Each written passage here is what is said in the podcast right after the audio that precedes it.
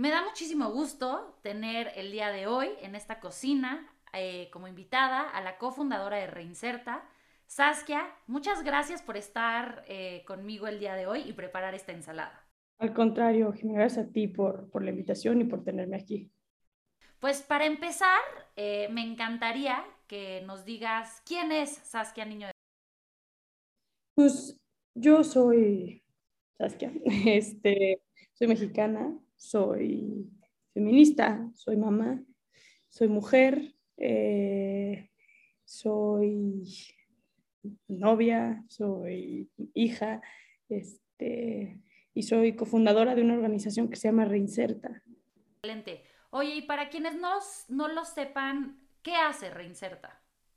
¿Qué Reinserta? Otra vez retomemos qué es Reinserta. Reinserta es una organización sin fines de lucro que trabaja con niños, niñas y adolescentes eh, en contacto con la violencia extrema en México. Trabajamos con adolescentes en conflicto con la ley, o sea, niños, niñas y adolescentes que han cometido un delito eh, y que están siendo procesados por la justicia.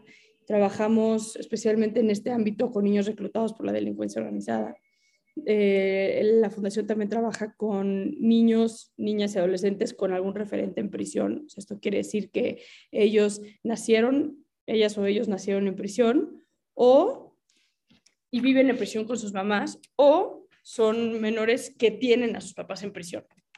Entonces, que su vida, que su día a día, en su vida cotidiana, eh, tiene que ver con la cárcel y tiene que ver con ir a visitar a su mamá a la cárcel, estar en contacto con el papá por teléfono desde la cárcel, etcétera, etcétera. ¿no? Entonces, bueno, eso es lo que, lo que hacemos en Reinserta y en el último año y medio estamos ahora empezando a trabajar también con niños, niñas y adolescentes sobrevivientes de delitos de alto impacto. Este, esto es un área nueva en la fundación, pero es algo que hemos aprendido a lo largo de los años, que la violencia se normaliza desde la infancia y que necesitamos proteger a la infancia del país, que desafortunadamente ha sido afectada directamente por la, violencia. Qué, importante eh, es este trabajo y bueno, creo que esto nos lleva a meternos ya de lleno a los temas cruciales eh, para esta entrevista y me encantaría preguntarte eh, sobre la maternidad en prisión. Okay. Eh, ¿Tenemos idea, eh, bueno, más bien tú tienes idea de cuántos niños hay en las prisiones? Es que esa pregunta es muy compleja. De por sí es compleja en eras no COVID, porque todos los niños hay arrestos, todos los días hay arrestos, perdón, todos los días hay mujeres que están en visitas conyugales, que pueden estar concibiendo, mientras tú y yo estamos aquí platicando en esta ensalada. y, y pero normalmente tenemos entre 600 a 800 niños privados de la libertad con sus mamás. Eh, en COVID fue distinto, dado a que muchos mamás sacaron a sus hijos de la cárcel. Al principio de la pandemia, en el 2020, en marzo, abril, mayo, que estábamos como con toda esta incertidumbre de lo que iba a pasar en, en, en, el mundo, en México, cómo se iba a afrontar, cuáles eran realmente pues, las maneras en las que se contagiaba el COVID, eh, si iba a ser tan letal en México como en otras partes del mundo, etcétera, como que el sistema penitenciario se agarró mucho de no vamos a poder atender bien a los niños adentro de la cárcel, necesitamos asegurar que los niños estén bien. Entonces, convencieron a las mamás que saquen a sus niños. Entonces, yo te puedo decir, por ejemplo, Santa Marta Catitla, que es un penal de la Ciudad de México que suele tener 100 niños, terminó teniendo 22 niños. Entonces, hay un abismo, pero esa no es la normal. Entonces, las cosas otra vez se van a normalizar, ¿no? Oye, y creo que eh, para quienes es la primera vez escuchándote, escuchando de este tema de maternidad en prisión, eh, a veces puede ser un poco complejo entender eh, de qué, de por qué sucede, de qué viene, a qué derechos responde. Entonces, eh, me encantaría que nos, pudieras platicar un poco más de por qué se da esta situación. Em, va, este, mira, México tiene un sistema técnicamente y según las leyes garantista. ¿Qué significa esto? Que es garante de los derechos humanos y garante de los derechos.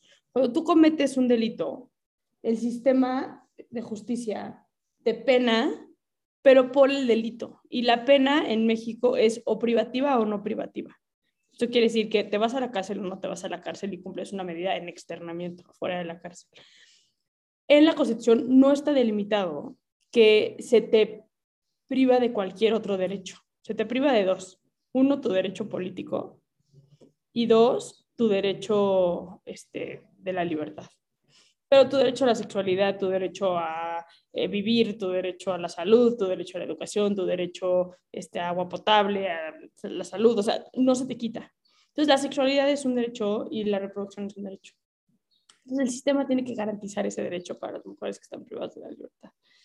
Entonces, normalmente, ¿qué pasa? O las mujeres llegan embarazadas o las mujeres se embarazan estando en la cárcel porque los estados tienen la obligación de garantizar el derecho de la familia y el derecho eh, pues, de la reproducción con las mujeres. Entonces, si tú quieres que tu esposo te venga a visitar a la cárcel, tienes el derecho de eso y que se te brinde un espacio que se llaman las visitas conyugales. Porque el 18 constitucional que habla de la reinserción social habla también de promover el vínculo afectivo familiar. Entonces, si tú estás casada, puedes promover, yo quiero estar cerca de mi esposo, yo quiero que me, que me, que me brinden ese derecho. Entonces, también, si tu esposo está privado de la libertad, te llevan a los reclusorios varoniles para que puedas tú este, estar con tu esposo. Ahora súmale la corrupción, ahora súmale que decidí casarme sin conocerlo porque pues, la necesidad es cabrona, este, ¿no? O sea, súmale todo, todo, todos esos factores. Yo te hablé únicamente de lo que dicen las leyes, ¿no? Pero ahora súmale la complejidad este, que conlleva pues, el mal manejo de esas situaciones. Claro, hablamos... de y me encanta tu descripción porque aunque yo soy abogada, delitos fue una materia que pasé de panzazo, eh, literal, así, sí, no, nada más, nada más no. Eh, pero yo estudié derecho para estudiar derecho penal. sí, no, yo, yo, yo, yo, la verdad es que penal, la primera me fue bien, pero ya la, la segunda que eran los delitos y las eh, tipificaciones, nada más, no, pero creo que es muy importante esta parte de mencionar que una cosa es el deber ser del derecho y otro es la realidad. Y como tú dices, bueno, hay una parte que responde a los derechos, eh, el derecho a la reproducción, a la sexualidad, a la familia, pero pues también tenemos todo eh, lo demás de la cotidianidad eh, en, la vida mexicana. ¿Y, qué sientes que, Reinserta ha, ha, hecho específicamente en temas de apoyo a la maternidad en prisión? Mira, Reinserta hizo, que yo creo que es una de las cosas más importantes, y no lo digo en prepotencia, pero, pero sí lo digo con mucho, orgullo, que nosotros hicimos la primera ley en México que, que reconoce y que promueve el derecho superior del infante lo más importante que hizo Receta fue, hoy existe una ley por primera vez en México que dice, hey, hay estos niños que nacen y viven en prisión, que tienen el derecho ellos a estar con sus mamás, porque antes estaba muy visto como cuál es el derecho de la mamá y cuál es el derecho de la mujer, y también, pues, en este sentido, pues, cuál es el derecho del niño. ¿No? Porque es que la mamá tiene derecho a tener a su hijo ahí, sí, pero si las condiciones para el niño están deplorables y el niño está en contacto con la violencia y su vida está en riesgo, pues por más que sea el derecho de la mamá, el niño tenemos que priorizar el que el niño esté bien, ¿no? Entonces, la ley dice varias cosas y dentro de las cosas que dice es, se va a priorizar el derecho superior del menor.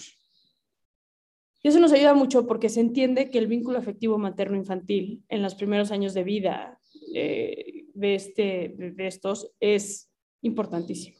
Entonces, si tiene de 0 a 3 años el niño, puede estar con su mamá.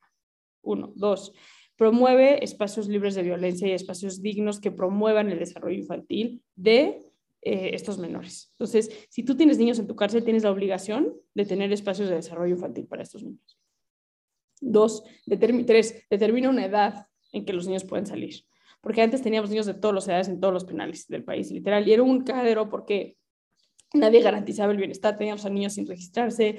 Este, una vez entré al Topo Chico y cuando pregunté cuántos niños hay allá adentro, o sea, cuando salí yo conté 72 niños. O sea, que yo conté así, así que iban saliendo, que bajaban, que subían. Ponle, hay un margen de error, más o menos 10, quieres. Este, cuando le pregunté al director cuántos niños tenían, me dijo que 32. Entonces, Sí, sí, o sea, entonces es gravísimo. Este, teníamos un niño con parálisis cerebral en un penal en Oaxaca y cuando le dije a la directora, oye, este niño necesita acceso al que lo revise un doctor, un pediatra, ya tenía nueve años el niño. Pues sí, pero eso no es nuestro problema, nuestro problema es la mamá. Entonces, si la mamá, y la mamá, una mujer indígena en situación de, de pobreza extrema, o sea, que dices, no mames, o sea, ¿cómo puede ser que, que se atrevan a contestar eso? ¿no? Entonces, por lo menos aquí ya estás garantizando el bien superior de, de, ese niño y eso está muy bien, ¿no? Súper. ¿Y, ¿Y, ya empezó, ya está, eh, ya está efectiva? Sí, ya desde el 2017. Eh, y, y, ya en todos los penales de... Ya, eh, claro, este no es retroactiva, entonces este, estos años estamos, eh, digamos que en los últimos años de los niños más grandes, porque entonces habían algunos estados que tenían reglamentos internos. Entonces, tipo la Ciudad de México hasta los seis años. Entonces, ahorita estamos con las últimas generaciones, o sea, estamos con los que nacieron antes del 21 de junio del 17 este, que ellos todavía tienen de hecho casi hasta los seis años. Entonces tenemos unos cuantos niños que aún tienen cuatro, tienen, están cumpliendo los seis años ahorita de edad. Y justo eh, escuchaba el otro día una entrevista tuya eh, con Traba en Cracks y, y hablabas de, de, la respuesta de algunas mamás a, a, esta ley que de repente como que no les gusta y creen que tú le estás quitando a sus hijos. O sea, ¿cómo ha sido esta parte de, pues al final de cuentas tú la ley, y no es que tú la estés eh, llevando a cabo, o sea, la ley la lleva el Estado, pero ¿qué, qué reclamos, qué cosas buenas, qué, qué, qué, qué sienten las mamás? Eh, pues mira, al principio generó mucho miedo y generó mucho enojo. Yo tuve que irme a aventar una, aventar una mentada de madre de las internas cabronas porque sintieron que le estábamos quitando a los niños. Pero Reinserta hizo una gran labor en sensibilizar, ¿no? Y de repente Santa Marta, que es un penal que tiene todo para los niños, es que, bueno, nosotros tenemos derecho a que se queden con nosotros a los seis años. Y yo, sí, pero ¿qué de esos niños que están en condiciones deplorables este, en otros penales? Y luego hacerlos sentir. O sea, por ejemplo, me acuerdo una vez que nos llevamos a los niños a Cancún y lo que hicimos fue grabar toda la experiencia. Y le hicimos un video como de 15 minutos a las mamás de cómo se la pasaron sus hijos en Cancún, con los delfines en la playa, nadando, este, ¿no? Este, en los cuartos, con los jacuzzis, con las camas, o sea, como viviendo en el avión, la chingada. Y fue bien duro porque una mamá empezó a llorar horrible y al final le dije, ¿por qué lloras? Y me dijo, es que yo no sabía que mi hijo sabía sonreír así, ¿no? No sabía que yo le estaba haciendo ese daño a mi hijo teniéndolo aquí adentro. Entonces, también sensibilizando y entre ellas también sensibilizando. Justo en esa generación tuvimos muchas mamás muy violentas con los niños. Entonces, llegó un momento donde yo las volteé y les dije, uy, ¿ustedes me van a decir? O sea, no, no voy a decir nombres, pero ustedes bien saben quiénes agarran de piñata a sus hijos todos los fines de semana. No me vengan a mí a decir que esto, y como que lo fueron entendiendo, me, me, gané unas cuantas enemigas, no siempre soy la persona más querida en los reclusorios de mujeres, eh, pero bueno, eh, pues, la labor de Receta es defender el derecho del menor y eso es lo que hacemos.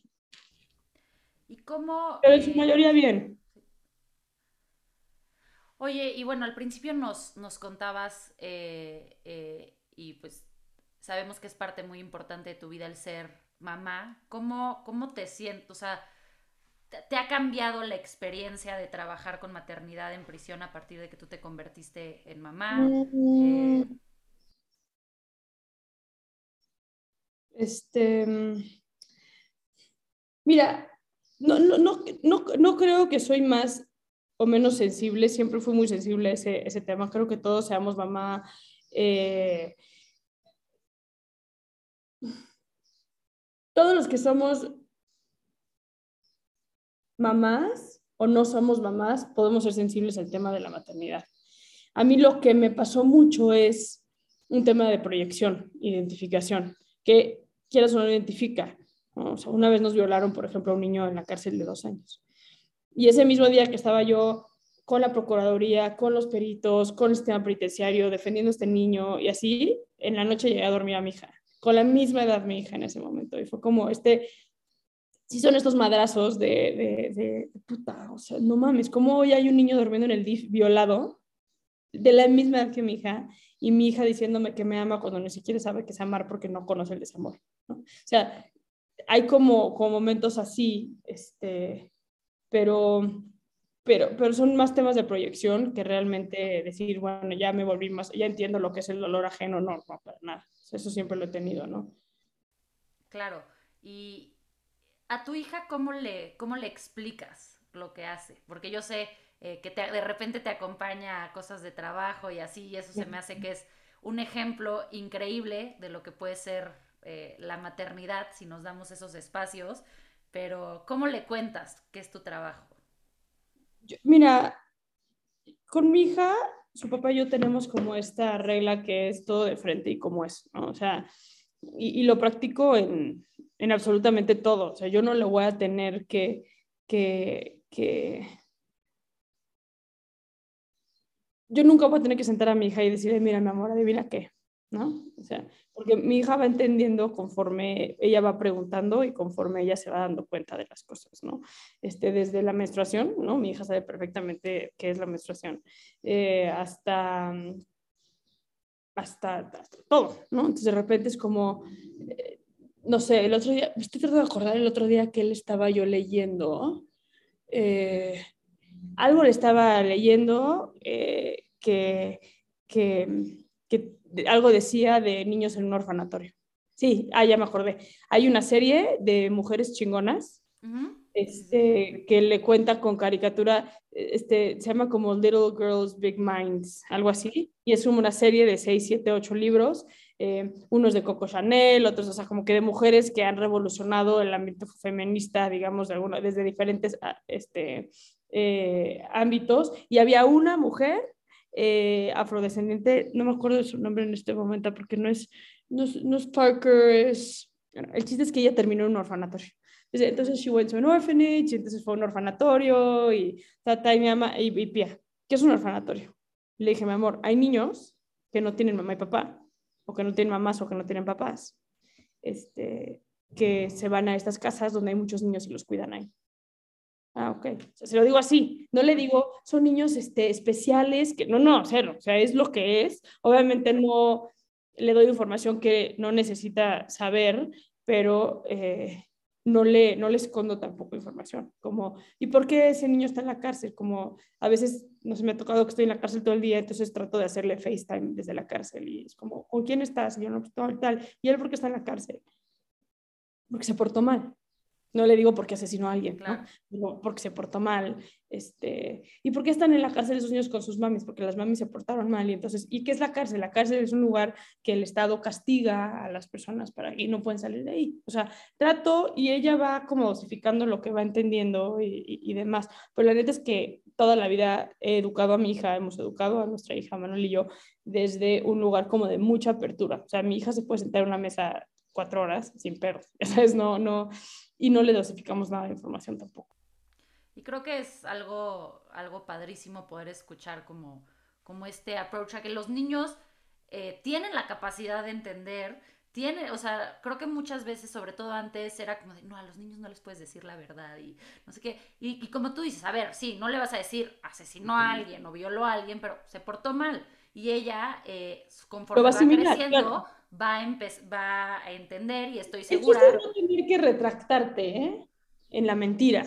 Entonces es lo que yo no quiero, ¿no? Y, por ejemplo, cuando un día estaba yo en el baño, estaba bajando y entró mi hija y, mamá, ¿por qué hay sangre? Yo, pues porque me está bajando, punto. O sea, no, no voy a, no, no, te voy a decir, no, no, no te voy a dejarlo entrar al baño. Y entonces al rato, que tengas nueve años, te tengo que sentar y te voy a decir, bueno, este, ¿te acuerdas? Todo esto, pues el pedo realmente es así. O sea, creo que eso no hay necesidad de hacerlo. Eh, conforme les vayas dosificando, va, se va normalizando más todo. Y creo que eso, creo que eso es importante, ¿no? Definitivamente, y creo que eh, a mí, porque mis papás son muy similares a, a como tú estás haciendo con Pia ¿Y qué resultó? Que cuando yo era adolescente, mis papás siempre sabían dónde estaban, sabían si tomaba, sabían todo. Y, al final de tenía amigas, por supuesto que habían inventado 28 mil choros. Y, A mí me pasó lo mismo, yo nunca tuve que inventar nada. Es más, mi casa era el paro.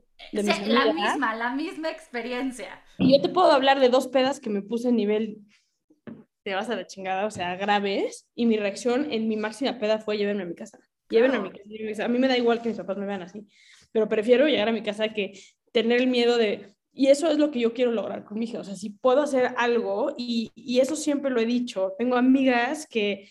Tengo una... Nos fuimos a Europa, mis amigas y yo, y una de mis amigas estaba perdidamente enamorada de, de su novio. Tenía 18 años, eh, casi 19. Perdidos los dos enamorados. O sea, no sabes qué bonita relación tenían. Y entonces pues, los niños se fueron por su lado y las niñas nos fuimos por nuestro lado. Pero ellos quedaron de verse en San Sebastián y se fueron cuatro días solos a San Sebastián. Y me acuerdo que cuando regresó mi amiga con nosotras, le habló la mamá, así de, ¿cómo vas? Bien, ¿no? Estuvimos en Madrid. Y le echó un pinche choro y luego colgó y nos empezó a contar a nosotros con lágrimas en los ojos lo bien que le había pasado. Yo me acuerdo que ese día dije, güey, yo antes muerta que mi hija no me pueda contar uno de los momentos más felices de su vida porque mis prejuicios de conservadurismo de la chingada. O sea, no hay manera humana, ¿no? Y no está fácil porque te vas a tener que afrontar, digo, hoy mi hija tiene cuatro años y no hay nada que me pueda decir o hacer que me asuste, ¿no? Pero igual y mañana que tenga 15, que sea como, no mames, así, de mamá, este, probé, no sé, la marihuana o perdí mi virginidad o, lo que sea, que así sea como, ¡uh! yo sabes tantito, pero ojalá y yo estoy construyendo todo para que ella tenga siempre toda la apertura y que sepa que eh, en mi casa, conmigo, eh, siempre va a tener la, la, la, oportunidad de ser ella al máximo. ¿no? Y creo que es bien importante. O sea, sí, yo me acuerdo cuando yo perdí mi virginidad, la primera persona que le fui a contar fue a mi mamá. Y mi mamá como de, bueno, me hubiera gustado que fueras un poco más grande, pero bueno, ya pasó. Entonces, a ver, vamos a ir a la ginecóloga o al ginecólogo, anticonceptivos, tienes que entender eh, qué sucede, qué pasa si te embarazas. O sea, como que fue de, ok, pues, chance no era más chica de lo que ella esperaba, pero fue tomar cartas en el asunto y mientras de otro lado tuve amigas que tuvieron que pasar incluso por abortos en los que sus papás no tenían la menor idea. Se enteraron, claro. No se enteraron y había que, o sea, y tú dices como, o sea, te juro se me pone chinita la piel de volver a pensar en esas experiencias de qué jodida tiene que, perdón, tiene que ser tu relación con tus papás, que estés pasando ese momento tan difícil y no les puedas decir, al mismo tiempo que tú me dices, un momento bonito y no se los puedas compartir por sus prejuicios conservadores, que es lo que realmente en México sucede y especialmente alrededor de la sexualidad de las mujeres. Sin duda, y, y, yo tuve la misma experiencia con mi mamá. Y también el decir, o sea, por ejemplo, mi hermana es mucho más abierta que yo y es mucho más como de compartir su vida privada, así con mi mamá y demás. Y yo no me siento tan cómoda hablando de esas cosas. Este, no quiere decir que las escondo ni muchísimo menos, pero entonces cuando pasó eso de mi virginidad, mi mamá, oye amor, ¿no? yo dije, no quiero esto, o sea, ya sabes, ya todo el mundo tiene la información que tiene que tener, este, yo, yo, mira. chido. O sea, y también esa parte del respeto, como de, o sea, ella no le, le, le, gusta, ¿no? Este, pero sí, creo importantísima generar ese vínculo con nuestros hijos y más para cómo este, se vienen las cosas, creo que está, está, está duro. Entonces tenemos que echarle muchas ganas como mamás y demás para, para, para que no se nos, para que no se vayan a otro lado nuestras hijas, ¿no? Y para que sepan que aquí siempre pueden encontrar la zona segura. Totalmente. Y pues eso me lleva a mi siguiente pregunta sobre los derechos eh, que tienen las mujeres eh, en las cárceles. Eh, creo que nos desviamos un poco, pero regresando a eso, ¿las mujeres pueden abortar dentro de las cárceles? Depende del estado. Y si en el estado es legal, en, en la cárcel también. Entonces en la Ciudad de México sí, este, en Coahuila no, por ejemplo. ¿no? Y, dentro de los penales hay algún tipo de capacitación acerca de equidad de género, maternidades, eh, alguna información que se les dé a las... Reinserta tiene un proyecto padrísimo de, de, maternidad y de paternidad y de desarrollo infantil y demás. Y creo que entre más se ha puesto en la boca de la gente este tema, como que es un tema muy sensible que los penales van adoptando más. Yo cada vez veo que me buscan más gobernadoras, gobernadores de, oye, es que estamos haciendo esto en nuestros penales eh, y, y, y, demás, ¿no? Y entonces, ¿tú sí ves este avance de, de los penales hacia... Ah, bueno, deja tú de los penales, o sea, creo que de los estados, ¿Ves que como país sí estamos caminando hacia la equidad de género? La verdad, con este gobierno veo retroceso muy fuerte en cuanto al acceso a un presupuesto digno y de cuanto a una estrategia puntual para combatir la violencia de género y veo un presidente bastante apático con el movimiento feminista. Y eso es peligroso porque creo que el presidente es un hombre que no solamente tuvo el voto de la gente, este, porque es obligación de la gente salir a votar, por ejemplo, y porque era el menos peor. El presidente tuvo y tiene un nivel de fanatismo. Entonces, la gente no nada más cree en Andrés Manuel López Obrador, pero la gente sigue lo que Manuel López Obrador dice, se, se compromete con lo que él, y son muy fans. O sea, yo fui a motines de Andrés Manuel, ante, motines, eh, meetings de, de, de, Andrés Manuel. Te traicionó las, el subconsciente. Este, y es cabrón, la gente se desvive por él, se desvive. Entonces, lo que él dice es ley. O sea, a mí me preocupa mucho a veces cómo... Eh, hace menos el movimiento de la equidad de género dándole licencia a los agresores a seguir agrediendo, ¿no? Definitivamente comparto esa opinión contigo, eh, tanto en el tema de género como yo me dedico eh, a la educación y también ahí estamos viendo un retroceso eh, bastante poderoso, pero bueno, creo que recae un poco más entonces en nosotros, en quienes tenemos ideas distintas, en, en quienes creemos en México como, como país eh, y pues estar ahí trabajando todos los días. Eh, y para eso te diría, ¿tú qué crees que podemos hacer eh, como sociedad civil para ayudar y apoyar causas como la de Reinserta, pero en general cualquier causa de, equidad de género? Yo, yo creo que, que todo mexicano tiene la obligación de pertenecer a un movimiento hoy en día. O sea, yo creo que no, que no podemos darnos el lujo de mentar madres o de estar indignados con lo que pasa en nuestro país y no hacer nada. Y creo que eso pasa mucho en México. En México somos un país que no dona, somos un país que no es parte de los movimientos, somos un país muy incongruente, ¿no? Lo hablaba con, ¿con quién lo hablaba el otro día? Que es como, güey, no te toca, ah, con Mars, no, no te toca decir marcho el 8 de marzo. El otro día estaba yo con Mariana Rodríguez y me empieza a enseñar los mensajes que le manda la esposa del gobernador de Nuevo León. Unos mensajes de mujeres, eres una pinche puta, ojalá te violen y te maten. mujeres, ¿eh? Y yo, órale, güey. Y esa es la vieja que se pone el paliacate morado y sale y dice, güey, movimiento, perdón, no. No, o sea, no, no, no, no, no, no hay congruencia en ese, en ese, en ese, en ese sentido. Entonces, ya se me olvidó la pregunta y no sé por qué te estoy hablando de... De, de, cómo, de cómo, o sea, creo que como sociedad. De ser, de ser, parte, claro, es que el cambio está en cómo llevamos nuestra propia vida la congruencia con la que llevamos nuestra propia vida. Y sí creo, o sea, hoy siento que hay mucha gente que cree que por compartir en redes sociales o por un like en redes sociales ya está haciendo algún tipo de diferencia, cuando la neta no. Em, y también creo que hoy ningún mexicano, ninguna mexicana se puede el lujo de no pertenecer. Y también creo que la gente tiene que llevar una vida muy congruente. ¿No? Porque mentamos más desde la corrupción, pero si me para un policía le doy los 100 pesos para que no me chingue mentamos madres de, ¿no? de la equidad de género, pero soy la primera en decirle puta a la vieja que está junto a mí o juzgar. No, o sea, hay ciertas cosas que hacemos. ¿Cuántas veces no estamos en conversaciones? Nuestro güey nos pinta el cuerno y la pinche puta de la vieja que se metió con él. No mames, no. Sí, o sea, ¿Ella qué? o sea, el que tenía una relación contigo es él, no ella. Es él, claro, exacto. Entonces, entonces creo que, que también hay que ser como muy congruentes. Y, y ahorita estamos hablando del género podemos hablar de todo, ¿no? Es como, güey, me caga que, que, que, el calentamiento global y así, pero puta, no sé dónde echarle esta bolsa de papas y las tiro al piso. La, la, neta, ¿no? Este, o sea, dejo el agua corriendo durante horas porque me quedé hablando con mi mejor amiga en el teléfono, pero estoy muy preocupada por la naturaleza, güey. O sea, el, el cambio está en los actos chiquitos que podemos ir generando para realmente construir un mundo mejor, ¿no? Totalmente.